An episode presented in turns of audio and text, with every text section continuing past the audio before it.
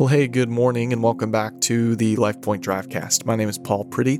I'm the teaching pastor for the Marion campus. Again, thanks for joining us today. This past Sunday, we continued the Now Playing series looking at the Lord of the Rings series of the Rings of Power.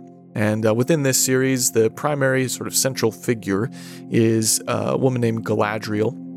Galadriel is an elf, and uh, you know there's a long history and story there. But really, Galadriel is is driven to um, hunt down. She's really convinced. She's convinced that that the, the source, the root of evil, um, still exists. There was a war a long, long time ago where it was thought that evil was defeated, but the reality is, she feels, is that evil still exists. Evil is still active and it's gathering in power. And so her goal is to hunt down the source, someone she believes to be Sauron, uh, also the one who killed her brother.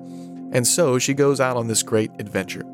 Um, but along the way, as she seeks to really destroy the evil out there, uh, what she finds is she's confronted with the evil, quote unquote, in here, that is, in her heart. And so it creates then a pretty interesting dynamic, uh, I think.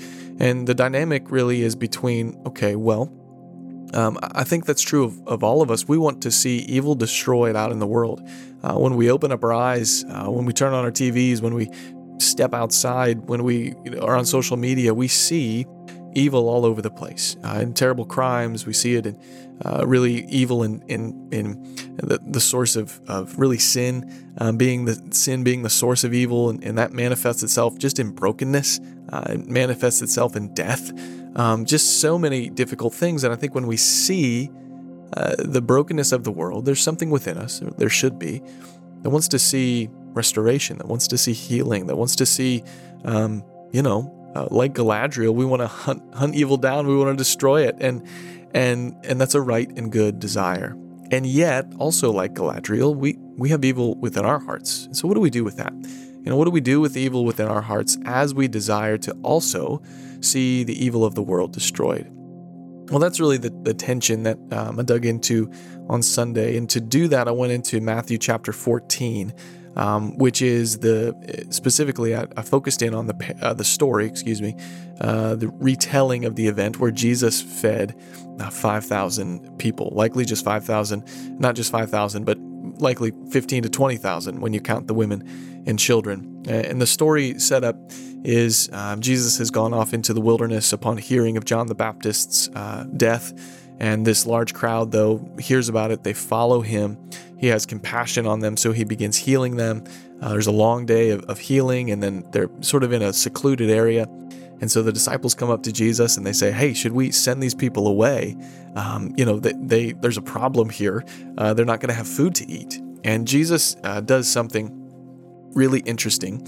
Uh, he says, "They do not need to go away." This is verse 16 of Matthew 14. He says, "They do not need to go away. You give them something to eat." And then they had to be like, "You're that that that doesn't make sense, Jesus.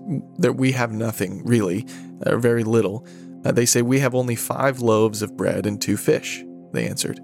And he says, Well, bring them here to me. Now, how does this relate to this whole setup of, of desiring to see evil destroyed in the world and also the tension of evil within us? Well, I think when we rightly understand the gospel, we understand that Jesus has ultimately defeated Satan, um, ultimately, uh, on the cross, right? When he took on the penalty and the punishment for sin, he was defeating Satan. And yet, Satan still can roam the earth like a roaring lion seeking someone to devour. So that's a difficult tension. And what we see here is, is if we want to make a difference in that, what, what we do is, is we come to Jesus and we say, Jesus, here's the problem. And when he says, okay, why don't you give them something to eat? Our response isn't to go and, and, and run off on our own. Our response is to give Jesus what we have. We say, okay, Jesus, I'm going to give you what I have. I want to see a difference in the world, but I understand that I can't do it on my own. I understand that I first need to come to you to give you what I have, to really give you my life and say, I'm open. Take, it's very little. My life is very little in the grand scheme of things. Take my life and use it and multiply it. And what we see Jesus do with these five fish and a couple of loaves is he multiplies them miraculously, and everyone is fed, and there's actually plenty left over for the disciples to eat too. And where I really want to direct our hearts today is if, look, if we want to make a difference in the world, if we want to see uh, revival as we saw, as we, if we want to uh, see people come to Christ, if we want to see uh, families restored, if we want to see just incredible Jesus exalting, glorious things happen, if we want to if we want to be a part of that, step one is not going and charging off on our own. Step one is coming to Jesus and saying, Here is my life. Do with it what you will. My yes, as one of my favorite pastors would say, J.D. Greear, my yes is on the table.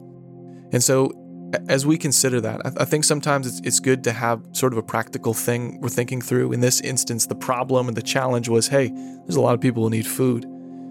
And we bring that to Jesus and we say, hey, there's a lot of people in my city who need Jesus. Hey, my neighbor really needs Jesus. Hey, my coworker, hey, my family really needs Jesus. And we say, Jesus, here's what I have.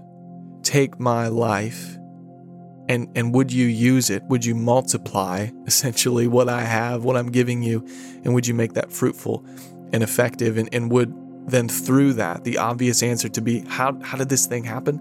Well, of course, only Jesus could do that. And so that's really just one application that I want to lead us to today is, you know, we want to see change in the world, but first we need to come Jesus and say, Here I am, here's what I have.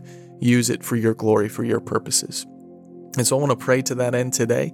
Again, I want to say thank you for joining us on the Drivecast. So I'm going to kick us off in prayer. I want to give you a little space to pray, uh, pray toward the end as well. Uh, let's pray together. Father, uh, we thank you for um, the opportunity we have to come to you. Uh, scripture says we can approach the throne of grace with confidence uh, because of you, Jesus. And so, um, as we think uh, about just the needs of the world, maybe there's something specific we have in mind. And so, like the disciples, would we come to you, Jesus, and would we give what we have and ask you to do with it only what you can do? Uh, would we be generous? Uh, with our resources, with our talents, with our time? Would we be a people who gives um, both financially, but also, uh, again, with our, our time and our talents? Um, as we do that, Jesus, would you, would you take what we have and would you multiply it for your glory? Uh, would you save? Would you use us in the process to do it? And, and would you allow us to, to see you working and worship you as a result, uh, and our souls I know we'll be so satisfied and joy filled as we see you work and do what only you can do. Uh, Lord, we need you. We love you. We come to you in Christ's name. Amen.